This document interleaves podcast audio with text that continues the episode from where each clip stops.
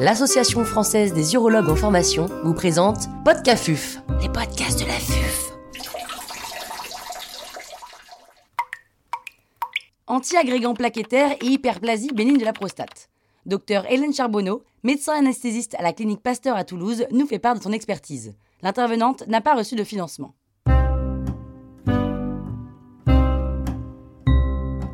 Pourquoi est-ce qu'il est important de prendre en compte les antiagrégants plaquettaires dans la chirurgie de l'hyperplasie bénigne de la prostate? Nous le savons, lorsque l'on poursuit les antiagrégants plaquettaires dans une procédure chirurgicale, cela augmente le risque hémorragique. Et ce risque hémorragique, va dépendre du type de dispositif utilisé pour votre traitement de l'HBP, mais aussi du type d'antiagrégant plaquettaire prescrit. D'autre part, il est important aussi de comprendre que le risque hémorragique, il est étroitement lié au risque thrombotique, puisqu'un patient qui présente une complication hémorragique va être exposé à un surrisque thrombotique puisqu'il sera obligé d'arrêter les antiagrégants plaquettaires qui lui auront été repris.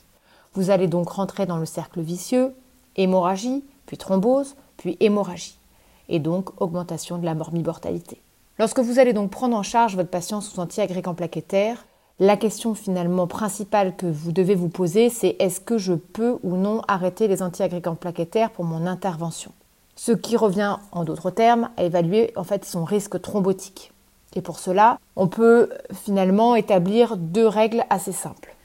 Un patient qui est sous bithérapie anti-agrégant plaquettaire est un patient qui a très haut risque thrombotique. Donc pour vous, hémorragique. Et sa prise en charge elle va nécessiter une concertation multidisciplinaire au moins avec votre anesthésiste et ou au mieux avec son cardiologue. Deuxième règle, tous les patients sous antiagrégants plaquettaires n'ont pas le même pouvoir antithrombotique. Et donc les anti-P2Y12, type ticagrelor et prasugrel, sont à plus haut risque de saignement que le clopidogrel. Et donc vous devez plus vous en méfier pour votre gestion post-opératoire. Donc en fonction du maintien ou non des anti-agrégants plaquettaires, vous allez orienter votre technique chirurgicale et surtout, vous allez vous orienter vers une prise en charge multidisciplinaire ou non. Quels sont les éléments à prendre en compte pour évaluer le risque thrombotique et hémorragique d'un patient sous anti-agrégants plaquettaires devant bénéficier d'une chirurgie de l'hyperplasie bénigne de la prostate? Pour évaluer le risque thrombotique, finalement, vous allez devoir évaluer deux éléments. Première chose, pour quelle raison mon patient est-il sous anti-agrégant plaquettaire? Deuxièmement, est-ce que mon patient est sous mono ou bi-anti-agrégation plaquettaire? Un point que vous devez comprendre, c'est qu'un patient qui est sous anti-agrégant plaquettaire, globalement, dans la très grande majorité des cas, c'est un patient qui a une maladie cardiovasculaire. Et cette maladie, elle peut être soit stable, soit instable. Si votre patient a une maladie cardiovasculaire stable, il sera alors sous monothérapie. Et en général, c'est l'aspirine. Si votre patient a une maladie cardiovasculaire qui est instable, alors il sera la plupart du temps sous bithérapie, c'est-à-dire une association entre aspirine plus un anti-P2Y12 que sont donc le clopidogrel, le ticagrelor et ou le prasugrel.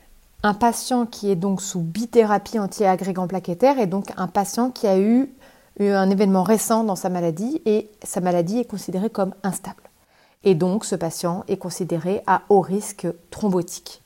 Lorsque vous prenez donc en charge ce type de patient, vous devez être particulièrement vigilant et évaluer ce risque.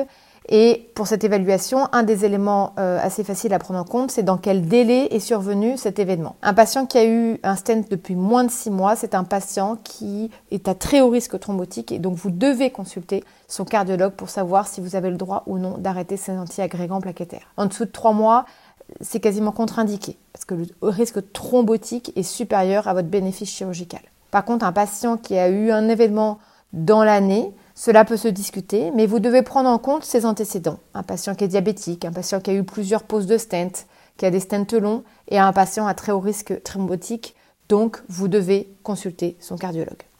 Ça, c'est pour l'évaluation du risque thrombotique. Pour l'évaluation et la gestion finalement du risque hémorragique, euh, celle-ci dépend de deux choses. D'une part, est-ce que vous avez été obligé de maintenir les antiagrégants plaquettaires et quelle technique chirurgicale allez-vous proposer à votre patient? Et les dernières recommandations de l'EAU qui ont été publiées en mars 2022 préconisent un algorithme dans la prise en charge euh, de ces patients et prendre en compte deux éléments. Premièrement, est-il possible ou non d'arrêter les antiagrégants plaquettaires? Et deuxièmement, quelle est la taille de la prostate? Pour les patients pour lequel vous n'allez pas pouvoir arrêter les anti-agrégants plaquettaires, il est proposé de s'orienter vers des techniques euh, de type PVP ou énucléation. Et pour les patients pour lesquels vous allez pouvoir arrêter les antiagrégants plaquettaires, la technique chirurgicale va dépendre de la taille de la prostate. Quelles sont les dernières recommandations sur la gestion des antiagrégants plaquettaires dans la chirurgie hyperplasie bénigne de la prostate? Il n'y a pas de recommandations spécifiques sur la gestion des antiagrégants plaquettaires dans la chirurgie de l'HPP. Par contre, il existe des recommandations émises par le GIHP et la SFAR euh, qui ont été publiées en 2018 dans Anestrea sur la gestion des antiagrégants plaquettaires pour une procédure invasive programmée. Et dans ces recommandations, je soulignerai trois points importants. Sur la partie, premièrement, préopératoire. Vous l'avez compris, c'est toujours un problème de balance bénéfice-risque sur le risque thrombotique et risque hémorragique. Votre risque thrombotique, vous allez l'évaluer par les événements récents qui se sont passés chez votre patient, par son traitement, est-ce qu'il est sous mono ou bithérapie, et en fonction de ces éléments-là, vous allez juger ou non de la nécessité d'un avis cardiologique. Si vous jugez que l'arrêt est possible des antiagrégants plaquettaires, dans ces cas-là, vous devez respecter la règle du 3-5-7. Arrêt 3 jours pour l'aspirine, 5 jours pour le clopidogrel et le ticagrelor, et 7 jours pour le prasugrel. Lorsque vous jugez qu'il euh, n'est pas possible d'arrêter les antiagrégants plaquettaires, alors je vous invite donc à vous référer aux recommandations de l'EAU de mars 2022 et vous orienter vers des techniques appropriées chirurgicales de type PVP ou énécléation. Ça, c'est pour la partie préopératoire. Le deuxième point, c'est le péropératoire il faut que vous parliez avec votre anesthésiste. Même si vous ne le savez pas, c'est votre meilleur ami pour les suites post-opératoires. Il est important de lui communiquer les difficultés que vous avez pu rencontrer lors de votre prise en charge et il faut que vous définissiez ensemble les stratégies pour la reprise des antiagrégants plaquettaires. Puisque pour le troisième point, donc le post-opératoire, vous devez être vigilant aux événements qu'il soit hémorragique ou thrombotique. Vous allez essayer de reprendre les antiagrégants plaquettaires dès que possible, c'est-à-dire dès que la situation hémorragique est contrôlée, afin de ne pas vous exposer à un surrisque thrombotique, c'est-à-dire un événement euh, post-opératoire. Et pour ça, celui, euh, c'est l'examen clinique, euh, votre anesthésiste qui va vous aider à dépister un événement thrombotique. Il est donc important d'avoir une juste balance entre balance bénéfice-risque. Donc tous les patients sous antiagrégants plaquettaires et a fortiori les patients sous bithérapie ne sont pas des patients comme les autres. Donc méfiance. Il faut savoir à la fois évaluer le risque thrombotique, hémorragique et il faut savoir gérer ces traitements-là.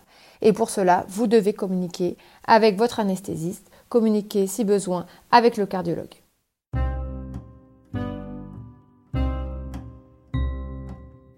Un grand merci au docteur Hélène Charbonneau pour ses conseils précieux.